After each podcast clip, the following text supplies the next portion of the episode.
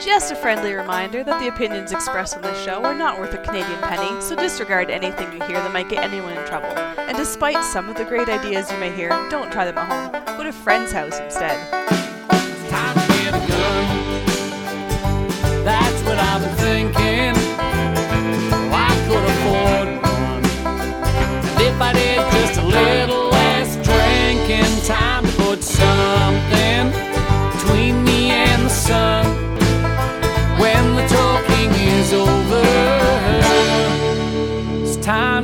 Get a gun. Welcome to Slamfire Radio, episode 494, recording live on Thursday, February 16th. I'm one of your hosts, Mo. I'm one of your hosts, Adriel. stare at Kyle until he goes.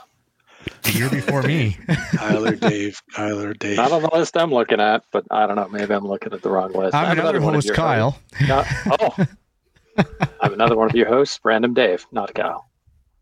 That I was, before C except F after D. that was Uh, excellent, gentlemen. Excellent. That's, So are we doing it I'm looking at the list right here, and What I figured Dave was going at? on the same thing Adriel was doing, but he went a little list? long. So Dave flies by the seat of Oh. his pants. Dad, Dave.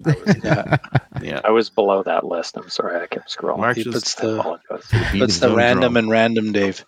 Yeah. Ah, Um, right off the rails because Kelly's not here. Yeah. Kelly's not here. The rails don't even No. exist. What rails? Uh, yeah.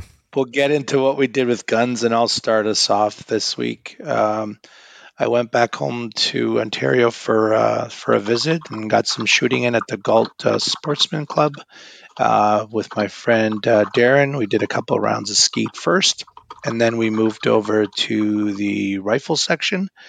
And I was taking the Vudoo out. Uh, it was the second time I shot it, but the first time was indoors, just at 50 yards. And this was going to be the first time I could actually go to 100. and uh, it was not a cold day at all. It was like minus one, minus five with the wind chill, so pretty decent. And uh, so I set up my targets, all good. Uh, zeroed it in, all good, and uh, then just started having some like light primer strikes, and it was like not consistent to one ammo. Was doing it to a bunch because I had I think six different kinds there. So, and I would say would do it every fifth or sixth shot. Um, now, and then on some it wouldn't even it wouldn't even extract. So uh, there were a couple in particular in the Eley match, and I had some like just some lying around rounds of uh, federal premium match ammo, and it, those would would seem to get stuck too. So, but the other ones didn't. They just they would just have the the light primer strikes. This isn't on like your bespoke ammo. Your No, bespoke custom. No. no. Hmm. Um. So I don't know. I I um. I did a little bit of research on it, and I, I sent an email to Vudoo, and they were really fast to respond back, and they said that there's a heavier spring that they can send me, so they're going to, and I'll try that out. Cool. Um, I'm just wondering, what would the negative to, what would be the negative to a heavier spring? Uh, might give you a heavier trigger pull. Like a heavier firing spring will be more to work heavy. against. A little more to cock the bolt, maybe, depending on the action. Yeah. Okay, well, I don't. I think I'm good with that. It's not like, I mean, the the, the trigger pull's pretty light, so I don't think. A, oh, I guess I'm gonna have to tr- try it out. It'll be fine. Um, yeah, and it was just interesting because it wasn't that cold, and and when I was indoors, it was fine. So, um, and that's it. So, um, and then for the ammo that I tested, the SK long range uh, match seemed to be the best. So I think I'm gonna go with go with that. I mean, it was a little bit better than the um, the rifle match one, and better than the standard plus. So I think I'm going to go with that as my. I just got to try to buy it in uh, bulk. Um, so that's and that might be a little bit of a challenge because I was looking around and I don't really see much out there. Uh, I think they had mentioned on CGN that some was coming in, so I'm just keeping an eye on that. Put myself on some wish lists, and then uh, uh, one of the listeners of the uh, the show, this gentleman named Gabriel, reached out to me. He's a shooter at uh, Stittsville, and uh, so I was just messaging back and forth with him and stuff. So I'm going to see him at a match, and uh, he mentioned that he had a friend that had some for sale, so I'm going to be buying Hmm. that to get me get me started, anyways. Um, and then I also, along those lines, I signed up for the Stittsville match in a couple of weeks. Uh, it's going to be Sunday, February 26th. So that'll be like the ORPS match. So where it just goes from 25, 50, 75, and 100 yards. And then in the afternoon, they do like a, uh, some longer distances. Uh, I wasn't going to do that one because I didn't think I was ready, but I was uh, encouraged to do it, to sign up for it too. So just to, to get comfortable with it, I guess. Um, and then we'll see how that goes. Um, I so I set up. I took one of my old uh, uh, IPSC, like you know the the the, the two the, the Velcro and the outer outer belts, and I took one of my old ones that, that didn't fit me any more anymore, and I chopped off a little bit off of it, and then I got some uh, like the AICS uh, mag. I guess you Mag that. pouches, yeah. Yeah, for- yeah, Mhm. yeah. And then I put, and then from a fine shop called Amazon, I bought this like, you know, like a stash pouch or whatever. dump pouch, yeah. yeah, like a dump pouch. So it wasn't that expensive, right? So I figured I would put the uh, one of the one of the one of the mags in there, and also my my safe my chamber flag and stuff. And then, Mhm. you know, if I need a pen or whatever, I figured it's a nice place to, uh, to, you know. To, to be quickly grabbing stuff and I can push it off and it's kind of loose so I can push it off to the side so it's not in the way in uh, the prone position and stuff so um, so that's it I'm think I'm ready for the match. I guess I'll I'll figure out once what I'm missing when I'm there and stuff, and we'll see how it goes. Yeah, I like a dump pouch. Dump pouches are so handy. You'll be like coming back and like dumping all sorts of crap in there. They're nice.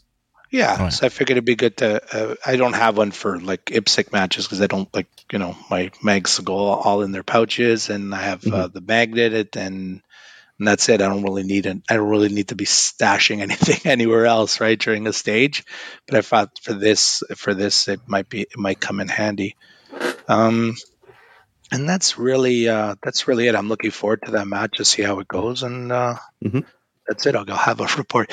I was gonna register for uh, an IPSC match this weekend at the Outaouais uh, range in Quebec, but it got canceled, and I don't know why it got canceled, but uh, so that won't be going on. And that's it. How about you, Adriel? Oh, I got up to a little bit. Uh, I'm almost out of Barnaul 223. I bought a thousand rounds in uh, mid 2021 for like 50 cents a round. Those days are gone. Um, yeah, I think I have about 250 rounds left. So I need to, I need to make some ammo. It's too expensive right now for me to buy uh, because I am cheap. Uh, therefore, I am going to make it. So uh, Thomas and I reloaded a bit of that on Saturday, Sunday, one of them days. Um, and now I've got about 300 rounds of that. I had some bef- that I had reloaded before, and uh, we're gonna we're gonna go into it big though. We're gonna reload like uh, 2,000 rounds of it. So we're Nice. prepping, cleaning, trimming, all the BS you got to do with uh, with 223 in case prep. Uh, I put a bunch of my reloaded 223 on stripper clips. I like to store on stripper clips because it's an easier way of knowing how many rounds you have. And if you go to a match, you can just be, oh, what's the round count? Take double that, put it in the can, off I go. And uh, since I'm running like pistol mags, uh, if I need to reload, it's a stripper clip 10, boop, and uh, it's very quick to uh, get them back up to, to 100%. Um, speaking of three gun, I am going to be doing two of those uh, next month. Uh, there's going to be Sherwood Park is going to be March 25th. That's for like Sherwood Park members. And then there's going to be a Chaz match on March 18th. So I'm going to try to go to both. And my boy wants to go, which means I need a crap load of ammo.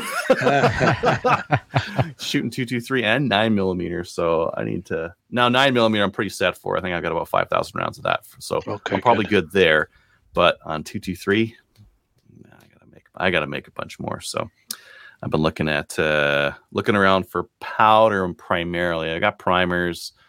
Uh, my buddy needs some bullets, so he's got those on order. And uh, yeah, I got. I'm gonna think I'm gonna go to P and D and grab some uh, some BLC two or BC, BCL two from them. How many rounds would you shoot in uh, uh, of the different kinds in a three gun match? Uh, like one to two hundred, somewhere around there. Okay. Yeah, in shotgun, probably like I don't know, fifty to hundred. Rifle, Okay. pistol, yeah, hundred to two hundred, depending on how crazy they go. I mean, you can make a short burner stage take like thirty rifle rounds, and you could have like Hmm. five stages like that, right? So, Ah, okay. uh, or you could have a long range stage where you just need to like burn a mag or two at some long range targets that are kind of hard to shoot, right? So it uh, Hmm. it depends. okay. Uh, part and parcel with that, I wanted to be able to just prime my cases faster. So I got a Lyman uh, hand primer, and the stupid thing bottoms out too quickly. So as you press the primer in, it doesn't press the primer in high enough. So Mm. I need to put do something with that. I was going to shim it or something like that. It's non adjustable. Wow. It's completely non adjustable. You just oh, I'm bottomed out, and I I tried on like other like pistol rounds and that kind of thing, and it was short on those too. So think it's just like not a good unit, but I'm too lazy to send it back, so I'm just gonna fix it. I'm just gonna like glue a shim or something like that to it to give me the extra height. Otherwise, it looks like a really nice. Like I've only ever used my Lee hand primer, which is kind of like plasticky and that kind of thing, but it works. Um, and I'm gonna, I guess I'm gonna continue using it until I've got this Lyman thing figured out. But the the process that I'm using to uh, to reload two two three, I'd love to go faster. I can't. Like the stuff that takes time is a case prep. So I'll I'll, I'll kind of review like what I'm doing right now. So I got a whole bunch of two two three brass because no one cares about two two three brass.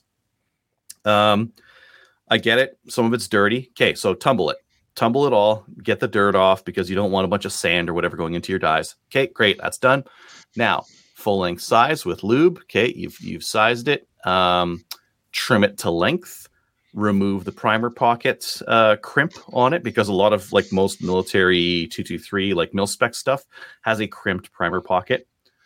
Uh, and then tumble it again because now you've got lube on the outside of it. Might as well do it now. Uh, so tumble it once more and now you're ready to reload. So now you're priming, powder, bullet, crimp, off you go. Which uh, I, I've got a turret press. I don't feel like I'm really slowed down with it. I did start using rather. I have a uh, like an auto trickler. Uh, what is it? RCBS, I think. Loadmaster 3000. So it like it bulk disp- it'll, it'll dispense one uh, powder charge into a pan, but it takes about like 20 seconds to do it. Uh, it's very accurate. I'm not going to do it for two two three. I'm using my drum drum uh, powder drop. You just like rotate it, boop, next, next, and it just drops the powder in there. I measured it after afterwards. It's to 0.1 of a grain. It's fine. It's totally nice. fine. Yeah. Yeah, I'm just going to keep using that piece of crap to uh, crank out ammo faster. So prime the cases, powder them with that thing. So hand prime, crank them through the uh, the drum. That's pretty quick. Uh, put it in the turret, bullet, crimp, both uh, stations on the turret. So pretty quick there, and then done. God, it takes long. Mostly the case prep. Mostly the case. The case prep is just brutal on uh, on that stuff, but savings are too good. Um, oh, I installed a, an app on my phone that lets me uh, see how uh, like how cheap it is, like what kind of savings I'm I'm, I'm getting out of the uh, out of reloading. With nine millimeter, it's like a hundred bucks. That's how much I'm saving on nine millimeter. That's okay. It's all on a progressive. I can crank through it, make a hundred bucks in an hour of work, no problem. I'll do that every day. That's a great deal. On two two So, three, so it's a hundred dollars based on the current primer prices. yes, current pri- uh, Ginex uh, Bosnian primers. Yes, yeah. Okay, okay. So No It's buying very brass. nice. no buying brass. If you buy brass, if you spend a hundred bucks on brass, don't reload. yeah, yeah you wait. You wasted your time, right? Wow, you save like five dollars maybe over like just buying factory. you 1,000 wasted rounds. your time. yeah. Well, and how many are you making in that hour? Uh, if I have another person with me, a thousand rounds uh, Okay. on of nine millimeter. Yeah. Two two three. I'm Yeah, lucky no. if I can do like two hundred. I'm lucky if I can do two hundred an hour, and that's probably greatly overstating what I can do because I haven't really timed. I've timed out the like the primer, powder, bullet, crimp. Like I've timed out that bit, but the case prep takes probably three times longer than that. So Mm. yeah, Yeah, six fifty and set that up. Yeah, I Is it worth it guess. with I was 223? looking at them. I was looking at them, but like the the stuff that I need the time savings on are the super expensive add-ons. I need the press mounted trimmer. Those things are fucking expensive. They're so expensive. Oh my god. uh, the the case uh, the press mounted uh, primer pocket swager. Okay, those those are doable. I think the the I was looking at a 750 that had one of those. Um, but yeah, I'd be I'd be into this thing two grand or so to uh, to like drastically improve where I'm at. Wow. You buy quite a bit of ammo for two grand. Yeah, I'd have Yeah. to do yeah, I'd have to do like 10, 20,000 rounds to to cover that, I think. Yeah. Um yeah, so I think like where where I come out of this, I'm just gonna do it the way I'm doing it right now. Uh, it produces like reliable ammo and it's uh, it's good enough. So I'm just gonna keep doing that. Uh oh, I actually got this a while back. I just forgot to talk about it. I got a mag brush from uh, Wild West. I kind of wish it looks like it's for something else. I kind of wish it had like a little nub on the back here Yeah, and for like for that. for poking the um the magazines. I kind of want like out. that. The uh, double Yeah, alpha yeah. one does. Yeah, Oh, those guys are smart. This is I think this is just like some basic like brush. Something you got, clean in your chimney with. If you had like a very small chimney, yeah. But uh You and it's Mary like- Poppins. Oh, let me pull up that that it there. But yeah, should uh should give Oh, yeah. some pretty good cleaning What? in there. Get that dirt, What? dirt or whatever out of there. Why why are you cleaning your mags unless you're like are you running them in the mud these days? Well, Oh, sometimes. dusty- Dusty environments, yeah. yeah. Yeah. Um yeah, so for for like dedicated handgunners, like the magazine is where like you die. It's that's that's where a lot of the reliability issues could come from. So if you drop um oh, which ranges I've I've been like this where it's very sandy. Hmm, Grande Prairie, yes. if I were to drop a magazine in Grande Prairie and I dropped it in that sand, yeah, I gotta clean the thing out. It's it's full of sand. It's it's a sandbox, right? So I definitely need to clean it before uh before filling it back full of ammo. Uh, and I've been in a couple matches like that where it's been like sandy or, or gravel or or dirt or something like that, and you want to like scrub your mags out to, to make sure that they're performing the what they the way that they should be. Uh, I put out a video on an air pistol and on a vacuum, uh, so gun stuff and non-gun stuff. That's about it for me. How about you, Kyle? Uh, well, on the weekend, we went to the Valentine's Day shoot. Wapiti Shooters Club is out there scoring all the hands. That it was good day, good turnout. I think we had seventy shooters come out, kids, families. Wow. Yeah, it was it was awesome. great. And Crystal won a chocolate basket. So like we we did up these baskets with chocolates, and I think they each had a candle in them and that too. But so Crystal won one of those. Gage and I didn't win this time, but that's all right.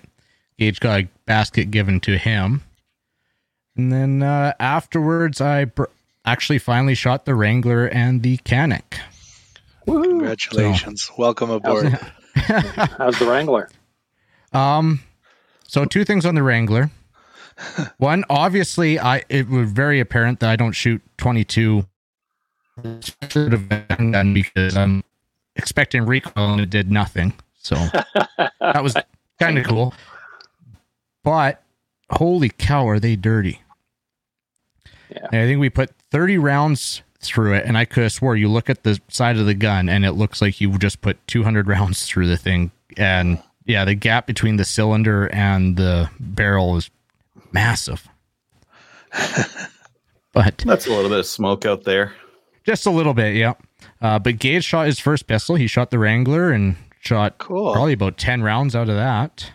And Nice. Yeah, so that was good. The Canik. Hmm, the Canik. Chamber's tight. Chamber is very tight. So I pulled out the barrel from my 2011, my DVC Limited. Then I have the barrel from the Canik. And uh, I'm going to just drop around into the barrel of the STI. This is one of my hand loads. And you can see it just drops in there nice and perfect. And remember, like, this is a 2011 competition, almost custom, like production custom build kind of thing. and then this is the Canik, and you put that in there. Uh oh. Yeah, What the heck? yeah. What kind of bullet is that? This is one of my hand loads. It's uh, no, but what's the JTT. projectile? The bullet is a uh, polymer coated uh, JTT. Try uh, FMJ. Yeah, like I, I did have a couple just strangling uh, factory loads sitting in my my uh, bin, and so I kind of fished them out, and yeah, they cycled fine. But so it's like, okay, I gotta run, I gotta see what it is, whether I gotta seat the bullet further back, or if I gotta run more crimp. And actually thinking about it, I might actually have to seat that bullet a little Seat bit it. further down. Yeah, I had to do the Yeah. same thing with my polymer bullets to get them in my CZ. They would run fine in the Glock, but like to get them in the CZ, I needed to push that bullet Yeah. like way more in, way more in. Yeah. But Hmm. so yeah, that that kind of baffled. Well, like I said, like just sitting here now, I thought about the overall length, but yeah, because it drops into the STI barrel just fine and perfect. So, so yeah, I got to adjust my reloads so I can shoot my reloads out of everything. That's a good plan. Yeah, but and then my uh, visa package came in. It came in on Tuesday, my application Ooh. package. So, been over the last few days making travel plans. Flights are booked, and I'm going to be, as of Friday night next week, I should be down in the States. Cool. So I probably won't be on. Well, probably I won't be on the show next week because I'm flying from Grande Prairie to Calgary uh, Thursday night next week. Spend the night in Calgary, and because I gotta be at uh, basically pre clearance two to three hours before my flight on Friday. So go stay with some family Friday night or Thursday night, and they'll drive me to the airport, and I'll get to spend all day Friday sitting in immigration, like, well, not, well, yeah, immigration, pre clearance, and airplanes and airports and everything. So, Shouldn't be that bad. That should be. How many connections you got? Like one in the states. uh, and then- so I do have a layover in Edmonton on Thursday night. And then I only have one layover in Houston on the way down, like an hour and some in Houston. easy. Yeah. Yeah. So, Enough to see the gift shop. yeah. Pray that your luggage Time to makes it. beer. Yeah. yeah. But uh, so yeah, and my orientation, everything. So the following week, I will be doing orientation, a couple days of orientation, a bunch of stuff to do down in Texas, and yeah, Thursday, Friday, the following week, I should be in Carlsbad, Cool. Nice. providing everything goes good Friday next week. So, That's great. Nice. so yeah, finally progressing forward. Good. But that is it for me. Uh, how about you, Dave? What have you been up to Yeah. lately? Hope that you don't get any more probing than is absolutely necessary. Uh, Me too. oh, good luck. Minimal probing. minimal probing. Wish you minimal probing. Uh, I'm on the hunt for some nine mil ammo because I went uh, shooting at East uh, East Grey Hunter and Anglers Association with our uh, friend of the show, Adam. So thank you, Adam. I'm going to be applying, enjoying up there. They're the the Meaford Gun Club that's not on the base, and it's uh, a nice facility up there. I'd, I'd never been up. They got a ton of outdoor ranges. They just installed a bunch more pistol bays, so it's uh, it's quite nice. So I'm going to join up there in March. Very nice place. So finally got to shoot the Tavor, which I'd never actually fired. So that was fun. Love that gun. It's it's pretty awesome. Other than my mag changes are horrible. Like I'm used to two second mag changes, maybe three seconds on the AR if I'm if I'm being lazy that day. And uh, yeah, not so much with the Tavor yet because I'm jamming mags into my armpit and having to look at it to see where things are going and it's uh, it's very odd. I don't know if I like bullpups or not, but I kind of like bullpups. So I, Yeah, you'll figure it out then. Yeah. I don't I don't know what that says about me, but it makes me vaguely uncomfortable. but on the other hand, I have that gun, and I don't have anything that's AR-15 ish anymore. So it is what it is. I'm going to get used to it. It was fun. It shot. Uh, I pulled my uh, one of my ARs apart stripped it for parts finally took my hard case and cut the foam to match the uh, to match the Tavor instead of the AR so that made me a little sad and I pulled my uh, my Leupold Mark AR off the AR, dropped it onto the Tavor, and it was ridiculously spot on on the Tavor. Like I had to bring it down two minutes. Oh, nice. just- Yeah, so it was like the windage was absolutely like flat on. Had didn't have to change anything. Came down two minutes and it was spot on for Nice. uh, for about seventy five yards. So it was great, and it was a lot of fun. And uh, it was fun shooting with Adam. I hadn't been shooting with Adam in a really long time, so that was really nice to to go out to the range with a friend and spend some time and drive up there and back with him. And yeah, just shoot some guns and shoot the shit a little bit. It was great. Uh, as a result of that, I need to buy some nine mil ammo because I'm running short. So I gotta I gotta see what's out there because I'm not. How close are you to. I Tenda? I I mean I'm an hour north of Toronto. Not that far. Tenda's got nine mil for three eighty. I thought I saw somewhere that has three seventy. Really? Yeah. Hmm, 380 bucks. That's. Blazer Brass 115. I think you might be able do you care for shooting aluminum or anything like do you shoot um IPSC anymore or not at all? I haven't. This is the first time I've fired a handgun in like a year, so I'm not shooting it. That's a no. I would Well, buy that's- aluminum then because it's cheaper and it runs. It's fine. It's just it doesn't get the power factor that uh that you need for but who cares? It's cheaper. Gotcha. As long as it cycles. So, hmm, I'll take a Cycles look. in mine. And uh, I have a I have a shadow too that I run mine in. And I know you're that's probably what you're using, right? Yeah, the shadow and the and the Glock. Um, so I finally shot the Glock as well. Glock will feed like Lego ammo. It doesn't care. So what kind of Glock? I, uh, 17, 48? it's it's a Glock 17 Gen 4. And I shot it and I'm like, wow, the trigger on this is horrible. And my buddy there who shoots a Glock, he's like, yeah, Glock triggers aren't good. I get home and I realize, oh, the guy dropped a competition trigger in it. It's still it's, it's like a hundred and fifty dollar competition trigger, and I'm like, really? Didn't show. It's Well, still not as good as a shadow. I'm used to shooting the shadow, Yeah. right? So I'm all Mhm. spoiled and stuff, and I'm shooting So- the Glock, and I'm like, this thing is horrible. and you it's know what got trigger like he dropped in there? I don't know what it was. If you can, if you know somebody, bucks. get it a, wasn't all that fancy schmancy. get a hold of the Timney Glock trigger. It Oh yeah, for a pivoting trigger, it, it is really it breaks like glass. It's it's really smooth. It's probably the Zevs were good, but they still had the sponginess. The Zev triggers. But and that's what I found with this. Like it's it's spongy compared to. Yeah. The No, the Timney like totally redesigned that system. So Oh, interesting. Okay. Yeah. I will I will look into that because this was um I shot it and I'm like, A, the grip is horrible. Like I hate holding Glocks. It's it's like they're made of Lego. Like they're like well, they're Tupperware guns. Yeah. they are. And the guy from Austria was obviously like, I hate people, let's make a super uncomfortable gun and then sell it to everyone in the world. And everybody who worked for him is like, That's great. We hate people too.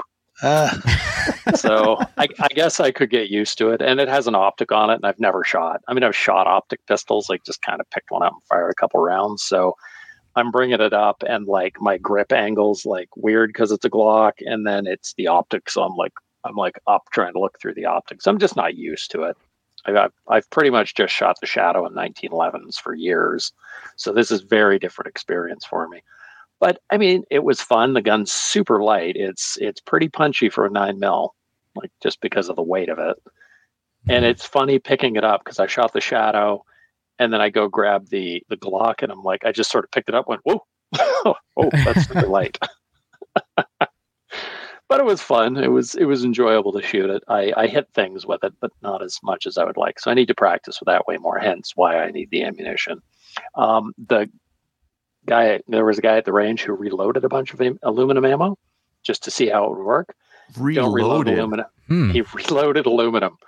Don't reload aluminum. Yeah, you're not supposed to. No, obviously not. It's not as stretchy as brass. So he fired a bunch of them. They all split. like 100% of them split, which is what I figured was going to happen. Hmm. So don't do it. Not worth it. Are, are you close to uh, Markham? I ask because he freezes. Yeah. Markham's got some Yeah, he- millimeter for Yeah, he's not. He is. He is. He's not too far from there. Uh, it's all it all just like Ontario, Toronto. It's I assume it's Yeah. all just one Yeah, area. yeah. It's just one thing. Yeah. You just Mhm. walk out your door, and the next shop is right there. So I assume Um, it's just a, an urban hellscape with uh, like just trap bumper to bumper traffic 400, 410, 401, just like highways that start with four that are just like parked yeah, they're all fours. All fours. Yeah, yeah. Uh, but uh, G4C has some ammo. Um, Bullseye's got some ammo. Yeah, a bunch of nine millimeter that's out there. That uh, yeah, it seems to starting be to come down in price. Yes, I, I- I'm happy to see that, and yes, it's starting to come down in price. I guess we'll, we lost Dave, so I, he was wrapping up. I think uh, we'll we'll move along.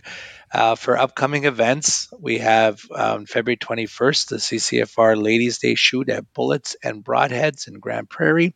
Runs from 6 p.m. to 9 p.m. Arrive by 5:45. It's $80 per person, and that goes to the O- Odyssey House charity. There's a Chaz three gun um, a March match opens for registration on February 18, I guess in a couple of days at 7 p.m. on PractiScore. And um, I just added in there that we're planning on doing a range workday soon. So any of you Chaz guys that are listening, uh, come help out. Oh, you know what you get with the range day? Early access codes to register for an in-demand match. So if there's a match where you're like, well, this thing's going to sell out, I want to get in there. Uh, by volunteering for that, you get early access to those. you're I think. bri- you're bribing you're bribing them for. Well, hundred percent. Well, everything's about bribery. If yeah, you no, want I, I believe in that. I believe in throw that. some sugar on top. When we finish, like we we usually get like a big prize package for to give away for each match. Uh, that happens after everything's cleaned up. So yeah, yeah, yeah. That, we gotta help clean yeah, it all up yeah. first, Yeah. and then we give away. the No food or no prizes until everything's put away. That's Jeez, you're gonna end up filling the match before registration even starts. yeah. yeah, that would be something. But uh, yeah, the I think they want to con- like we've been using two by four walls, which we we made them for durability. It's been seven years; they're still around. So yeah, they're durable. They're heavy though. Yeah, They're those so walls heavy. are they're fun to move around. Yeah.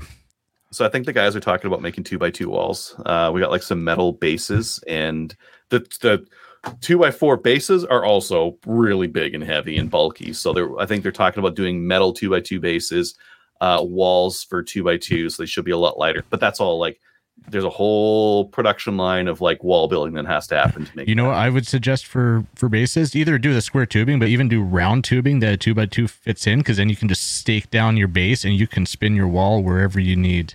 You can Ooh, interesting. Yeah. you could do Hmm. two or four, so then you could have like four walls coming into one intersection, and makes it Hmm. real easy to lay out uh, a stage. Yeah, definitely. I'm not a welder, so uh, I won't be welding any of this stuff. I'm gonna be I'm gonna be running a chop saw. There you go. Yeah, yeah, that's gonna be me. or a stapler. I'm gonna be just You're, stapling. you're, you're not on anything, fence. but you do everything, so it, it- that's okay. Work, it all works out, right? No, no, no, no, no. We got like professional carpenters that like are are part of Chaz. They're the guys calling the shots. I'm just a dummy doing like whatever repetitive work they want me to do. Yeah, I like to be a grunt in any operation. You want me to lift things and move things, then that's that's I'm your guy. Put a board at the end of the saw, so I just run up the wood to it, cut, run the board up to it, cut. I need a jig. yeah. Sorry, I do I do digital marketing. I don't know how to use my hands and do wood stuff. Make it easy. Tape measure. I How do you read this thing? It's Seven upside down, eighths. What? Use metric. Come on. That should be good. And for our last uh, event, we have an and uh, International Women's Day. There's a Ladies' Day at Stittsville on March 11th uh, with the Carleton University and QSIF Women's Group. So check that out. We'll get into the news. We have a we have liberal liberals meeting in late Feb with provinces and municipalities to figure out confiscation. Ah, Mhm. they're still meeting, are they? They're still taking our guns. Yeah. yeah. Private jets don't fly themselves, Mo. No, I guess not. That's not. Uh, so um, they're planning on doing this anyways. But the interesting thing here is they're looking for um, partners in provinces and municipalities. So pick your fight. Uh, choose to contact who you can to make it hard for them. Yeah. Uh, if the municipalities and provinces, I don't know that they are going like I know in Alberta here they're not going to help out uh, Oh, from the no, no. provincial side. From the municip- municipality side, maybe. I mean, Alberta, Alberta, uh, Edmonton is super uh, NDP and left leaning. So Uh, maybe they'll get support, but I don't know what how the municipalities are going to support this, anyways. Like, are they going to ask like the city police for help with this? The bylaw guys to go out and go, hey, do you have a dog tag? And we'd like your Yeah. guns. Better ask those in the right order. Yeah, I don't Uh, get what they do other than maybe the local cops. I mean, that that would be it, right? Unless they're planning on asking like your local arena to just open up so you can go throw your throw your guns out on the ice surface or something. but they're Like going to have collection to. points. They're, they're going to have to. Okay, so um, the collection point maybe. I think I I think it's going to be collection point or just mail it. And if you don't if you don't want to mail it, bring it into your local insert here. Local Edmonton Police Center, local Calgary Police. Um, El Jefe, uh, you'll be mailing it regardless. There's no one local that's going to help them with, for for you. yeah. Yeah. Yeah. But you you mentioned brought up mailing it. Canada Post is going to get a lot of small business customers if they turn to mailing it. Uh, they'll have to do something other than small business because they can't force people to get small business license to. Well, that's it. the only way to ship a firearm through Canada Post is For a now. small. All they yeah. need to do is tell them to change it. Yeah, Yeah. true. Government government uh, organization. They can just say, "Look, you're gonna you're gonna be shipping guns for a while, and uh, some strange people are gonna bring ARs with a stamp on it, and uh, you're just gonna have to deal." Yeah. That's what I want to do is just put a stamp on mine. I was like, Yeah, just drop it Not off, even in a box, on a just put a stamp on it. "Ra- I'll, I'll wrap it in clear tape if you want me to. there you Saran go. wrap. Uh, with a piece of paper over the serial number, so they have to cut it all off to see what it is. Yeah, yeah. But That's um, such a shit show. Yeah. Uh, The CCFR have been saying, like, hey, reach out to your municipality, especially if you're in. Yep. They bolded Calgary and Edmonton because, uh, well, especially uh, like Edmonton is like Alberta is very right leaning. Edmonton is very left leaning. It's extremely left leaning in, in the scope of things. Yeah. So, uh, yeah, I guess we have to reach out to our. My my counselor doesn't is not a big fan of guns, so I don't think I'll change his mind. But I'll uh, mail him anyways and get a Yeah. response in two months. I got to write to town council and uh, make sure they're not there. I would like them to uh, actually say this is stupid and we're not going to support it. Good. We'll see what happens. But we had a lot of Toronto people moving up here in the last two years, so I don't know what will happen. Damn Toronto people! Aren't you from in- Toronto? Funny story. One of our uh, one of our uh, municipalities, the biggest one up here, Barrie, it came real close to going liberal in the last Ontario election, and that never happens. Like it was, they were liberal for a while, and then they just squeaked out conservative. And Hmm. local liberals in Ontario have been saying that so many people are moving out into the 519, 705, the surrounding areas around Toronto, that they're figuring they're actually going to start getting a lot of traction in traditionally conservative Yeah. neighborhoods. Now, why you would move out of a place and then make the new place like the old place, I have no Yeah. idea. I find a lot of the, It- it people, the happens all transplants over. here. Well, I, I find the opposite. I find a lot of the transplants here are like, finally, I'm with my people. I left Uh, Ontario. Now it's like, oh, now I get to do all this like Alberta stuff. I guess yeah. my experience is a little different. Even like Newfies people from Ontario out here. I remember an apprentice worked with me was from Ontario, and he would stop, would talk nonstop about Ontario and this and that, and how much so much better there. And told him many times, well, then just go back then. Go back. That can be My, uh, culture my- shock. Too much My freedom. father-in-law used to do that about uh, about Greece and how much how things are so much better in the old countries. And you know, plane tickets like twelve hundred bucks, man. I don't know Yeah. why you're here. And you've been here for forty years, fifty years. imagine? So Greece's economy is effed. It would be Oh, horrible there for, for it's you. Non-existent. God. like, Yeah. yeah, Anywho, if you're in Victoria, Vancouver, Calgary, or Edmonton, Winnipeg, Toronto, Ottawa, St. John, Halifax, or Charlottetown, I need to reach out to your city council and your mayor. Tell them not to support this. Tell them, hey, you guys should be clearing the snow off the roads yeah. and Spend money where where it's gonna actually not make, shut down every road. things better. Yeah. there's more pressing matters to worry about than this. Yeah. There sure is. Ah, There sure is. Yeah, there's no no list of things that are more important than taking sporting rifles away from law-abiding licensed owners. Like Municipalities have lots of, like, practical things. yesterday. Yeah. Yeah. They have no money. They're always complaining they have no money. Why would you I mean, unless the government's going to say, the government will throw money at it. The government will throw money at it. The federal will. They'll they'll throw money at the municipalities. Ah, we'll give you a couple million bucks if you can do this collection for us. Yeah. Yeah. Bribe money's good. I I Mhm. could see that happening. Didn't they That's put didn't they, they- put like a billion or two billion aside just for that? Or they were talking about it? I don't know if it's in the budget or not. Oh, they got billions. They got 1000000000s Yeah, Yeah. there's no end of Billions loans they won't take us uh, out in our name. Anywho, So we will move on. Uh, the CCFR legal challenge. The dates have been set, April 11th to 20th. Um, so they definitely need our support from everyone uh, to to continue to fight. And you can do that by sending an EMT to finance at firearmsrights.ca or going to the website. There's lots of information there too. Uh, Oh, new gun stuff. Time to send them more money. What's that? That reminds me, I have to give them more money. I haven't done that Yeah, in a month or so. Too. Um, new gun stuff brought to you by Bullseye North. Need a new boomstick? Bullseye North is Canada's shooting superstar and a proud supporter of the CCFR, with a wide selection of guns and top trending gear for any shooter.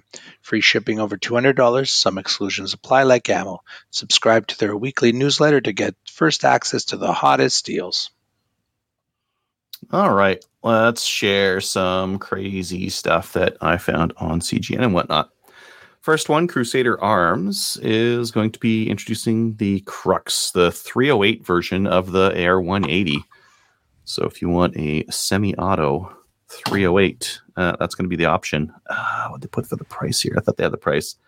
I It's swear I saw three grand. three grand. Yeah, no, for sure. It was like 30, Hmm. 32, something like that. Oh, Pricey. Ouchie. Not a lot of options for semi-auto 308s though. Grand um, Bar. SG 542. Yeah. Others? Is that it? B&T maybe? Do they do they do an APC 308? Not that there's many Right. out there, but Don't know. Like costs Tavor. even more. Tavor 7. uh, Yes, Tavor Yeah. 7. That'd be the great one. Anywho, that's out there. That's cheaper actually right now if they're three grand. Tavor 7s I saw 'em for 2700 somewhere. Mm, hmm, hmm, hmm, hmm. But cool gun. Uh, nice to have more options. Yeah. looks looks good. yeah. Uh solely outdoors. Hey, is this hey Markham? Look at this. 124 grain PMC 369 for nine millimeter, thousand rounds. Dave's on the way. There we go. Dave, Bye get guys. in the car. See ya. Out. Yeah. uh, this page redirected. That's not a good sign. Yeah, there it is. They're probably- I see it. they're CCI probably- 9 mil. uh, okay, there's the 115 aluminum, but I clicked on a 20, 124 brass cased one for the same price. I bet you they sold out. That price was too good. Mm. Yeah, they probably did. Is it bulk ammo or handgun ammo? Uh, I think they're sold out. Oh, Just do s- oh Find it? no, no, that's seven. That's two thousand rounds for eight hundred. That's that's more expensive. Yeah, I think they sold out. They must have sold out. Yeah, that sounds like. Well, they have the aluminum stuff for the same price. Still a That's good true. price. I'll fire it out of my Glock and blow it up. Yeah. Mm. Good plan. Um, I've been noticing that powder has been easier to find these days. So we've Hmm. been finding it more and more. Canada's Gun Store right now has uh, Titegroup uh, for three twenty nine for eight pounds. So if you want to reload some cheap Hmm. nine millimeter, uh, there you go. And I thought I saw some Varget. Oh, they're out there probably out of Varget. This they probably edited this thing. yep, yep. Bought some Varget prices are better than that. Yeah, well, they're sold out, so not much better. Varget's still like 80 bucks a pound. Um, you know what I've been seeing a ton of? Shotgun powder. If you want to reload for shotguns, the powder is everywhere for that stuff. Yeah. Or like the Magnum pistol, tons of powder out there for it Good. at Mhm. reasonable prices. Good. But any of these other things, it's actually quite hard to find right The now. things that people actually want. yeah. Yeah, but it's available. It's it is available. You won't get the the powder that you want. Like you can't go to a store and be like, I need some Vita Vihtavuori in 560 or something like that. It's never going to happen. Uh, but uh, you'll Yeah. find a powder. They they they probably have a powder you can use. Remember the day when you'd walk into a store and there'd just be a wall of powder and you'd be like, I will take five pounds of your finest whatever it is. And they're like, Yes, sir. Now 30 bucks. please, There you go. please give me something. It's a primers. Anything. They're three dollars per hundred. Yeah. those days are uh, those days are gone. I, I'm I'm actually looking forward to primers being cheaper. I think they're like overpriced right now, and, and that price should come back down, once the supply issues are uh, are taken care of, and that shouldn't be too. I hope that's not too long. I still have a ton of supply, so I'm still okay right now, but Mm. I won't be for long. Speaking about something that was out of stock for a million years and now is now back in stock, Marstar has some 303 British 174 grain full metal jacket stuff. It's not cheap, 40 Yeah. bucks, but uh, but it's here. You could reload that, so Hmm. Yeah. it is available. Uh, S&J Hardware has him a bunch of different styles of charging handles for different shotguns. They have charging handles for uh, the Benelli M4, for the Versamax, for the Benelli M2 and Super Black Eagle, uh, and for well, for whatever reason, if you had like a Mossberg 930 and you wanted to juice it up, just don't shoot it too often. Yeah. And uh, the three gunner joke. I haven't seen this rifle before. Um, this is the Sabatti Oh. Urban Sniper in 6.5 Creedmoor. It's some Italian sniper rifle that Marstar is bringing in. Super reasonable price, fifteen hundred bucks. Hmm. Look at the break on that thing. Yeah, that is. Damn, that's aggressive. aggressive. That's a break. That's a break. have, I've got a never bit of- heard of these people. pick rail on the bottom, pick rail on the top. Looks like it takes an AICS magazine. The stock, I could take it or leave it. It's got looks like a, an adjustable cheek rest on it. Otherwise, it's a standard. What would you call that? Dragunov style stock? Hmm. Uh, Almost, yeah. Maybe like Adjustable a butt pad. Magpul Hunter style. Yeah, adjustable like the shims on the back, like the Yeah. Magpul Hunter kind of a thing. Uh oh, it It- says 308 here. It's unfortunate be. they went with that butt stock, but then the forward stock is still like a piece of pick rail on the fore end, and On the plastic, yeah. yeah, not weird. but fifteen hundred dollar gun. 800 bucks. Whatever. pretty pretty reasonable for a yeah uh, how many lobes does it it doesn't have say three tenons action is that I know would think that that would be the locking lugs. Relax. that's what i was thinking hopefully it is because that'd be cool that would be like 65 degree short short action uh, bolt throw on it um oh maybe oh they got a picture of the bolt right here uh yeah that's a three yeah, lug tri lug. bolt. Yeah, cool. Neat. Oh, and I like kind of like their uh their mag, Mag release is there. Cool. yeah, that's that kinda is neat. nice. I don't know. Like, you probably wouldn't want to stick that on a bag or something like that. You could drop your mag when you don't want to, but uh, yeah, okay, that's a rifle. Sorry.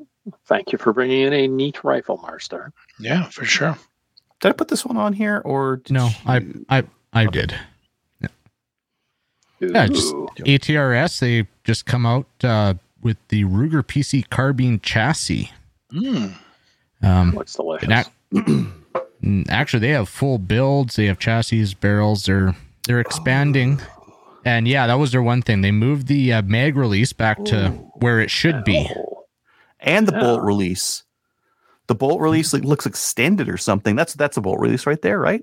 That thing with the three cuts in it. Oh, It's got to be. looks like it. could be. Gotta Yeah. be. I Yeah. don't know why else that would be there. That's a well bolt bolt hold open. We'll say not bolt release because you'll press that in while Uh, pulling the I don't bolt know what back. That is because I'm looking at the other side. They have a picture of the other side of the gun, and it almost, yeah, that could be it. Bolt hold open. Yeah. Extended bolt hold open. The magazine release looks sexy as fuck. Look at how nicely like sculpted that is in with the side there. Oh, Yeah, that's Mm. very cool. Maybe There's that's not a pivot right bolt there. catch. Maybe it's a spot to hang your key ring. Just tuck it on there. Yeah. Yeah. Could be. Could be. Don't lose them. Uh, That's, uh, yeah, it that's, is. uh, That's kinda- that's, that's where the bolt catch goes, right? Yeah, that makes sense. That that would be your bolt hold open. Mhm. Push it up. Yeah. Neat. Ooh, ambi on the mag release too. Yep. Cool. Cool, cool, cool. Oh, they got a different s- the different lengths here as well. different colors. Cool. That's uh, that's kind of neat. What's And then this this another one I put in, J Kenny Mm-hmm. and Co. I just saw it announced today they're doing uh, match triggers, and I believe th- this will be for the M2. It may work for the Versamax or firearms that have the similar trigger pack. I don't know. They don't even say in the description what shotgun it's for, but I can tell you that's that's an M2 trigger pack there, and apparently it's adjustable weight between four or it's starting about four four and a half pounds. Yeah. and yeah, it reduced over travel, improved reset. Saw a video on this, and yeah, it's a it's a short travel. So instead of having to send your whole trigger away to get a trigger job done on it, you can get this trigger Hmm. kit from J Kenny. It's 150 British pounds. So, like anything J Kenny, they're not cheap. What other kind of Yeah. stuff does J Kenny do? I've never They do the name. auto lifter Mm. and uh, they do the two piece shell catch as well, which I'll Hmm. get playing around with that more to get that to work. But the auto lifter, I absolutely love that. Oh, Damascus enlarged bolt release button. Yeah, but you got to use that with their shell catch. They have uh, different screw size. They didn't go with just like the standard, like the Taran or anybody Mm-hmm. else. They went with a with their own uh, screw size. So you have to use their shell catch to use that uh, button. Hmm. Hmm. So Cool. Yeah. Neat. I wonder if it works on a Girsan. Probably. Probably. which With that trigger Dremel And if pack, not, and you have a JB weld. Yeah. which the trigger possible. pack or the catch The trigger. trigger. It might. I know the auto lifter did not. That's how I got my second auto lifter. So Mm. Cool. Okay. Uh, we don't have a main topic for this evening, so we'll move along to the listener feedback. I'll read the first uh, email from Cody. Hello, SFR crew. With Adrian and his Carcano talk recently, I went ahead and purchased a M91 Carcano Cavalry to add to my Milsurp collection. $235 from G&G surplus. With the recent withdrawal of amendments from Bill Bill C21, it gave me some excitement to load up and hit my local range, Revel, Revelstoke, BC, with a few rifles I thought were on the endangered species list, and the Carcano. How anybody can shoot a, a Carcano accurately is just impressive. I know there's the bullet width issue, but at the end of the day, it's a neat old rifle with lots of history for the collection. But the V post with notch is just junk. Talk about can't hit a barn with a pickup truck anyways, just want to say thanks for all you guys do. Uh, Mo, I'm not a com- competition shooter, but I love hearing about it. Cal, hope you stay on the show after the big move. You're a wealth of knowledge. Kelly, Kelly would love to hear. Yeah, again, don't make it three weeks in a row. Huh? Um, Adriel, the Carcanos, your shout shout out would not have gone with one out with without the the on radio ads for them. And that's Cody. That's well, the- Cody, if you want to uh, get on Twitter and at Lee Harvey Oswald, ask him for his accuracy. And uh, It's Thank you for presidential the- approved. Thank you for the letter, uh, Cody, and for listening. Yeah. Um, Um, so, uh, um, if you want to shoot it, do the JB Weld thing.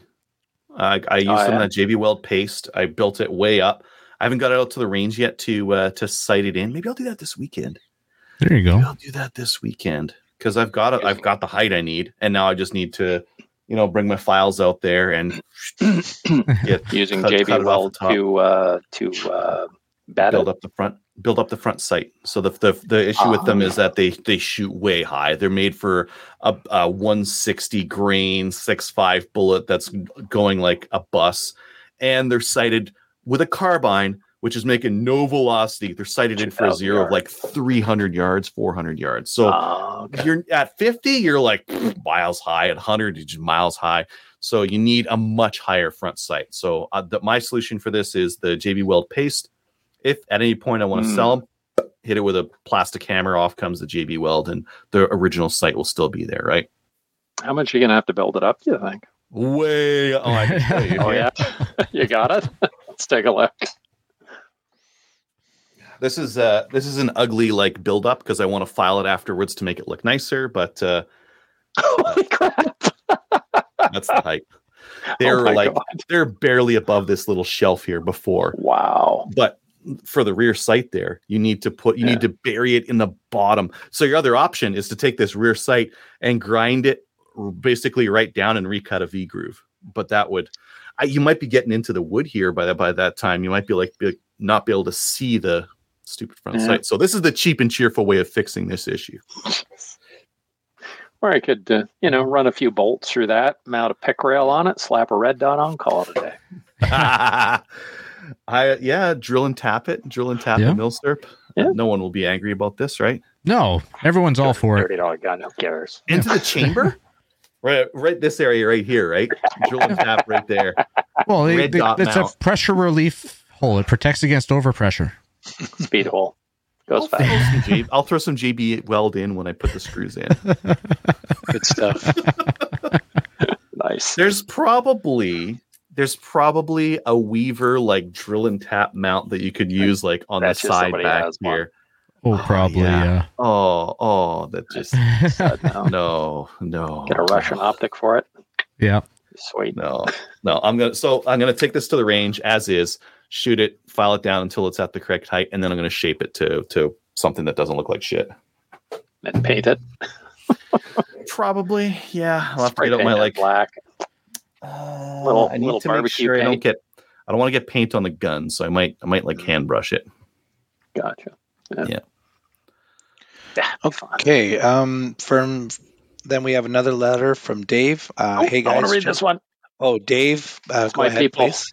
Go ahead, Dave to Dave. from Dave. Dave. Hi, Dave. Hey guys, just wanted to say thanks for making my bi monthly drive from Edmonton to Fort McMurray so much more interesting by listening to your podcast. Thanks to your show, I'm starting to broaden my interest from hunting and collecting into sport shooting. Excellent. One of us. One of us. my brother and I got our first guns from our father, who introduced us to hunting. Very cool. And then passed on to us his collection when he passed away. Sporterized Lee Enfields. Originally Enfields with bayonets, a Ross M10, and assorted various gauge size shotguns, single, various gauge single shot shotguns. I've had a plan for quite a few years to get in handguns when I retire, but due to the recent freeze, it's looking like it's not going to happen. Get rid of the liberals. So I've been exploring other options. Thanks to a comment on one of your recent shows, I purchased my first semi-auto, a Keltec Sub, Sub 2000. cool. Cool. I've been looking for one of these for about six months and couldn't find any stock in Canada until you mentioned Marstar in your show. Just wanted to say thanks again for everything you guys are doing for the gun community. I can't wait to get out and hit a few targets with this thing. Dave, Edmonton, Alberta, Canada. Nice. Awesome. Welcome aboard, Awesome. Dave. More One of the, one of the reasons why we started doing that the, the the new gun stuff is I one of us would be shopping around and we'd find like a great deal on or like a new thing and just wanted to share it with the community because I think like I don't know if you guys remember like it, it wasn't even that long ago but um if you go back to uh maybe like five or ten years ago like prices varied ex- like a lot and you could get ripped off really badly at some places so I'm really happy Hmm. when people like say that they heard about some deal or something like that on our show and, and, and managed to find something either that wasn't in stock that they couldn't find or something where they got a good deal on it because the more money they save, the more that they're able to buy more guns, get more people into the community. More ammo. Yeah, more absolutely. shooting time. Yep. Mhm. Uh, the next letter is from Josh. Uh, have you seen this bad boy yet? Just arrived. Haven't had a chance to shoot it yet, but excited to. It's the Kodiak K9. The first shots out of the Kodiak K9 didn't go as expected. More ac- accurately, the second and final shot didn't go as expected. My first shot cycled and fired as expected. The, I pulled the trigger for the second shot and nothing happened but a faint click sound. I dropped the mag, cycled the action, a round ejected. I reinserted the mag, cycled the action again, and some same thing, just a click. It looked like the action was not locking into battery. I cycled yet again, and it seemed fine. It appeared to be in battery. Oh, Fortun- fortunately, I had the gun on my hip when I pulled the trigger this time because I wanted to get a bird's eye view of what was happening. The fire pin dropped, and the bullet exploded, and smoke and shrapnel sprayed out the side of the action, and no projectile exited the barrel. The picture below shows the empty casing. The projectile is lodged in the barrel. My cleaning rod wasn't up to the task of removing it and is in two pieces now. Any suggestions on getting the bullet out? It's wedged tight. I have had many issues with my Kodiak WK180 over the years, but the customer service, specifically Owen at Kodiak, has kept me going back. Hence the reason I acquired this K9 and a Gen 2 WK180. I'm going to send this email to mm-hmm. Kodiak mm-hmm. and al- also and see what they say. I think I will be pushing for a refund on this one. I was very much looking forward to this shooter and was hoping for reliability that would pair, pair, parallel my Ruger PC carbine. Looks like that isn't going to be the case. I know these are new on the market, so anyone that is interested, take heed. Mhm. Well, I'm very glad that you didn't get hurt, man. That's uh, yeah. that Most sucks. important, yeah. I wouldn't these bother getting the barrel, barrel out, center back. some of these PCCs uh, fire when the bolt is not locked. There's no such thing as a lock the bolt locking. It just like moves into place and they allow the hammer to hit. And it sounds like that's what happened here. Yeah. It sounds like it fired when it wasn't in battery and uh, Yeah, but the other two times it it didn't. it didn't You- fire, it didn't light off. It- but this Yeah. time it did. He said it wasn't going into Yeah. battery, wasn't going into battery. Yeah. And uh, he had one shot where it, it wasn't quite in battery, but it still let go. And Your difference between that hammer actually hitting the firing pin could be a fraction of an inch between the bolt, the angle of the hammer, and the and the the back yeah. Back of the bolt. Yeah. So yeah, it sounds like it had a battery. it's an easier problem to solve when you have like a, a, a locking bolt because that the action like between the bolt body and the bolt locking in there's like there's a lot of travel in there so your safety margin on like on the back of the the bcg with like having it stop the hammer is is quite large but on pcc no such you're relying on just that angle to be just right so that the hammer can hit it when it's in battery but not when it's not in battery it's just it's not enough Yeah. play Yeah, I I'm would. also Uh, I would just ship that bad boy back. I wouldn't. I wouldn't hammer that round out and take a chance with it. Well, I mean, you could go to Home Depot get a rod that just barely fits Yeah. down. Get a steel rod that Yeah, just steel barely rod. fits down the barrel. Then you can beat it out. Because one thing I'm curious about is because I have a funny feeling he didn't go down and check his target after the first shot. I wonder if he didn't have a squib on the first shot and then sent the second round. I mean, I know Josh knows what he's doing, but I mean, it, it could happen to really any of us. Mm. Like, I that that's Mm. just what I'm kind of wondering. So I'm interested to know if there's two projectiles wedged in that barrel, especially with how Hmm. tight it is. So yeah, brass brass rod from Home Depot though, not not steel. You're gonna fuck up the barrel if you put a steel rod in there. They have steel. brass. They have brass. You'll get it out with, with, with a brass rod, a solid brass Either rod. or you could you could round off the end of that steel rod so you can actually get some power into it and just put it down there nicely. You touch on and then just beat the hell out Whack of it. it. Whack it. Yeah. You, you have to beat the hell out, regardless if it's brass or steel. You need to beat the Yeah. hell out of them to get bullets out. Yeah. Yeah, I'm curious if there's two in there. But, uh, well, if there's two in there, that's going to be a lot of whacking. make sure make sure you put it on something real solid. And if I was hitting it that hard, I'd maybe maybe that butt stock's not going to take that. I don't know how you'd secure that. Collapse the buttstock. I yeah. Wouldn't Oh yeah, collapse yeah, the butt stock. collapse. Yeah. Yeah. yeah. The Ruger PC carbine is the most reliable PCC on the market right now, just bar none. Yeah, it seems like it's, it. it's really well designed. Ruger doesn't put out garbage generally, and No. uh, it's it's it's pretty good. It's too. I bet need- actually one we haven't uh, covered in the new gun stuff that actually just finally released was the uh, the Raven, the Raven Nine. Oh, it's out. Yeah, Yeah, Yeah, uh, some people have Taylor has one down in Calgary. He's been doing a bunch of testing with it. It actually seems like it's doing decent. yep. Which is surprising because it's brand new from a company that doesn't make guns, and uh, Yeah, but they've been promising it for probably about four years now too. So that's a lot of time to work on the design too. yeah, most people throw in the towel instead of like just taking the time to get it right. but yeah, maybe, maybe. I wanna I know that. Taylor's initial testing is that it's actually looking pretty good. Yeah, Neat. Uh, well, hey Josh, keep us posted on what the uh, what the response is back from Kodiak. I'd be curious what they say. And whether you get two bullets that come out of there or one. Yeah, We're interested in hearing that's for sure. could just be one. So like uh, a couple other things to think about. Uh, some of the um, some of the PCCs have light bolts, and like the bolt should be about a pound.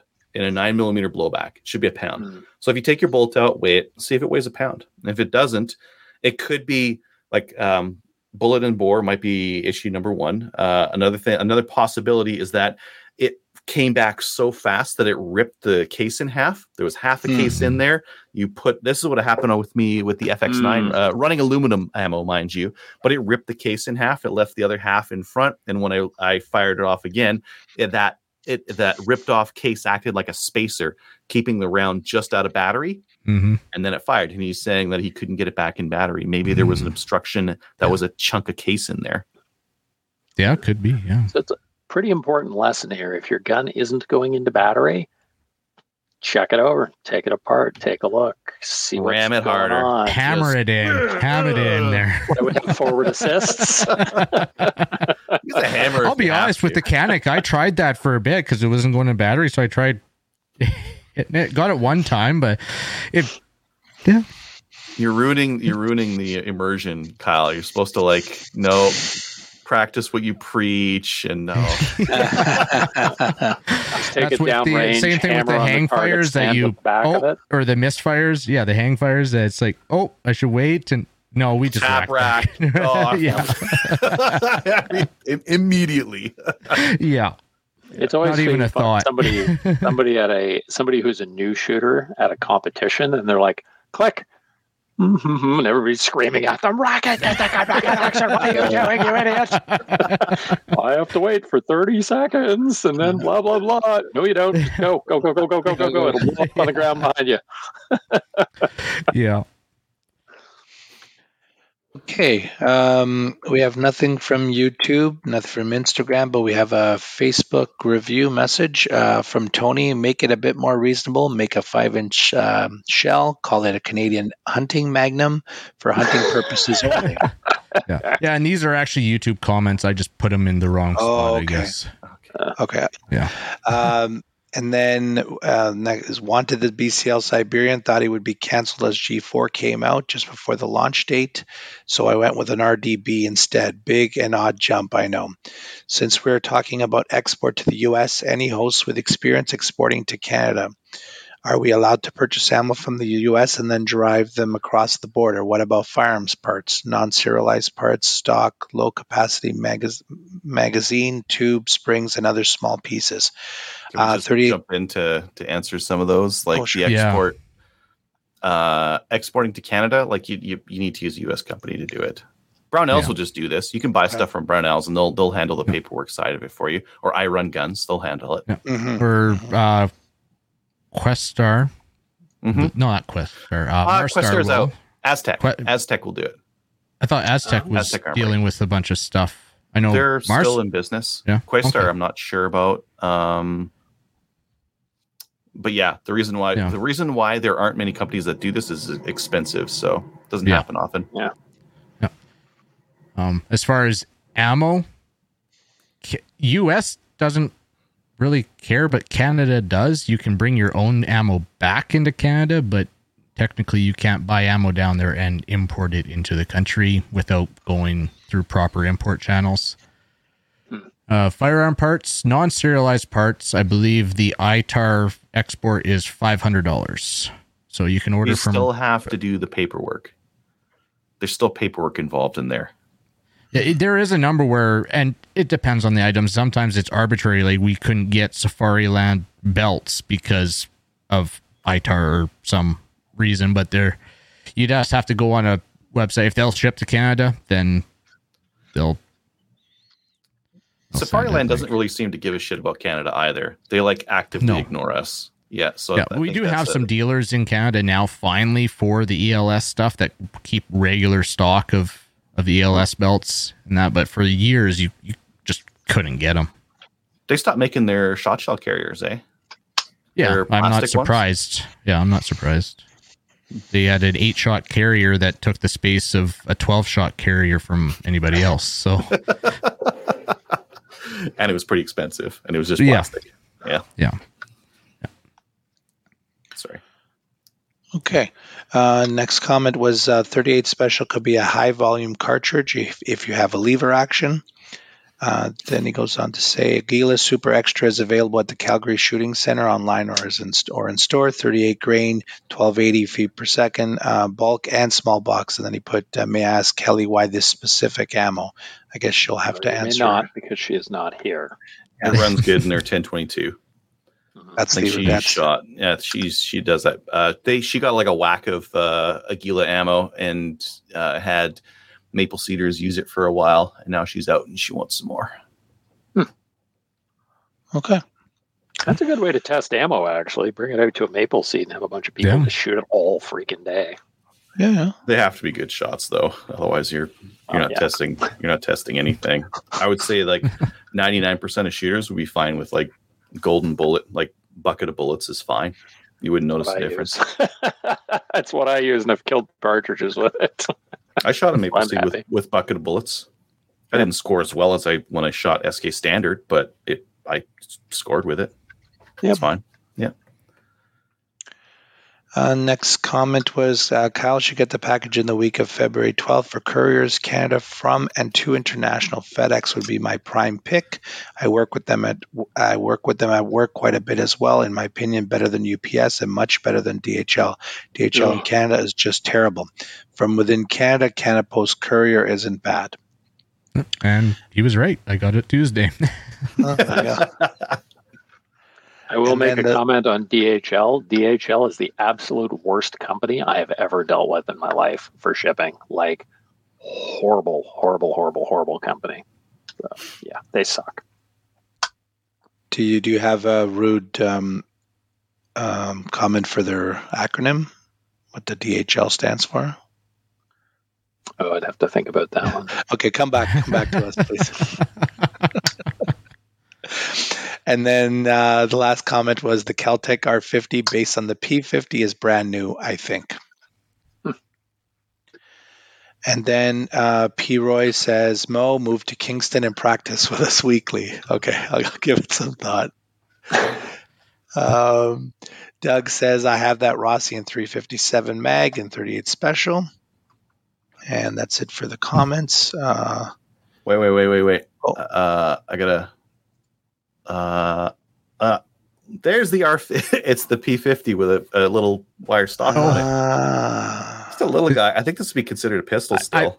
I'm thinking that's a brace. So that I bet you Oh, that's it's a got a brace. 60 inch barrel. It's got a 60 inch barrel. This is a rifle. What? Yep. Oh, Six. It, it, it's probably deceiving because it's probably like way back here. Yeah, yeah, yeah. yeah. Can we get it? Can we get it from Canada? Shipping Q3 2023. Yeah, I don't think it looks great, but they, they, they like Keltex makes longer barrels She's odd looking, yeah. A little bit longer, a little bit longer. What would you do with it? Kyle, if you had a 5.7 by 28 rifle, what would you do with it in Canada? In Canada?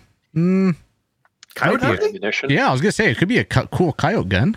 That'd be cool. What's the weight? Oh my god, it's 3.48 pounds. Holy Oh, crap, it's alright. so light. Yeah. That's Pretty cool. amazing. Could you imagine Like- sitting in a stand calling in some coyotes with that? Oh, just up in a tree stand? Yeah, it Yeah. weighs nothing. Just like bring it. Oh, that would be so great. Be I a wonder if that's little a folding stock. What is this? This stock that it attaches to the pistol grip. Doesn't look like it. I No, thought it the main page said something up top about folding. Folding accurate fire. Side folding. Oh, okay. Side folding. Mm. Okay. Now I'm interested. Very interesting. Put a little red dot on there. Yeah. Take that up a stand and call some coyotes in. Three and a half pounds. Hell yeah. You knock Well, thank you that? for the clarification because uh, otherwise we would have just pretended that we were dumb and we just reviewed the P50 instead of the R50. Pretended? Well, yes. Okay. Um, if you go to our website, slamfireradio.com, uh, you will find a Cabela's link. If you use that link to make a purchase, uh, you'll be supporting the show, and we'd really appreciate it. And if you also can support the show through Patreon or Utreon, and do we have a new Utreon uh, We do. Uh, so Norse Scotsman, thank you for your support. Nice. And if you'd like to email the show, you can do so at slamfireradio at gmail.com. And we'd love to read your letter. Um, and I guess that's it for for uh, listener feedback. Uh, we will get into shoutouts. Dave? Uh, thank you to Adam for taking me shooting at East Grey. That was awesome. And I ran into my other one of the other things I had to do in shooting before my computer crashed and had to rejoin was I met uh, Josh from Collingwood at Canadian Tire. He was ahead of me in the line and he had some ammo. I was behind him with some stuff and I said, Hey, what are you hunting? I was like, What? so very nice to meet Josh. He's a new shooter, uh, just got into shooting, bought handguns first off, which is awesome his dad is a long range uh, target guy, so he does that sometimes. But he's uh, really looking forward to getting into handgun shooting. So, hey, Josh, welcome Good. aboard. Hey, drill. Uh, pass. Pass. this week. Um, Kyle. Drill hates everyone today. Mm-hmm. Yeah, I'd like to give a shout out to our rifle director Pete and everyone else who helped out and made the Valentine shoot a success both uh, Trina, Candace, Crystal for putting together the baskets, and then we had uh, I'm gonna forget names. So we had a bunch of people out for ROing that day. Yeah, so yeah, thanks to them for making it a success. Nice. Okay. And for me, my shout out is to Gabriel, who reached out to me uh, and gave me lots of good info on the rimfire shooting. And uh, I look forward to meeting him at the match in Stittsville in a couple weekends. So, what's that? I'm jealous about how many matches you guys do over the winter. Yeah. yeah, like I said it before, I'm in a I'm in a good area between Ontario and Quebec. There's lots going on. I could do something every weekend, right? So well, as soon as as soon as the weather changes, starting March 18th, I can do a, a, a match a weekend for three weeks of three gun. Three wow. weeks of three gun. Okay. Mm-hmm. Nice. Well, here here not three gun. There's like in Quebec, it's just at the Valcartier range, and it's not yeah. that there's not that many matches. And then Ontario, there's only a f- Galt maybe, and then Rock Cut. Yeah, there's not. Yeah, this yeah, is not. There's a three, couple southern uh, Ontario. Yeah, this is not three gun country Guelph. here. That's for sure. Guelph, Guelph does three gun as well. Three gun country. Yeah. Three gun country. That's good. That's You're in three gun country now. I, I mean, I sort of do three guns, but it's like skeet at one time. Uh, now this rimfire stuff at another time, and then IPSC. See, that's more all, IPSC style three gun. Yeah. So uh, we will sign off. Uh, check us out on Gunners of Canada. Like us on Facebook. Watch us on YouTube and Utreon. Join the CCFR. Very, very important. And see you next week. See you next week. Good night, everyone. So if you have any comments or questions for the show, please send an email to slamfireradio at gmail.com. Now go grab a gun and shoot something. When the talking is over, it's time to get a gun.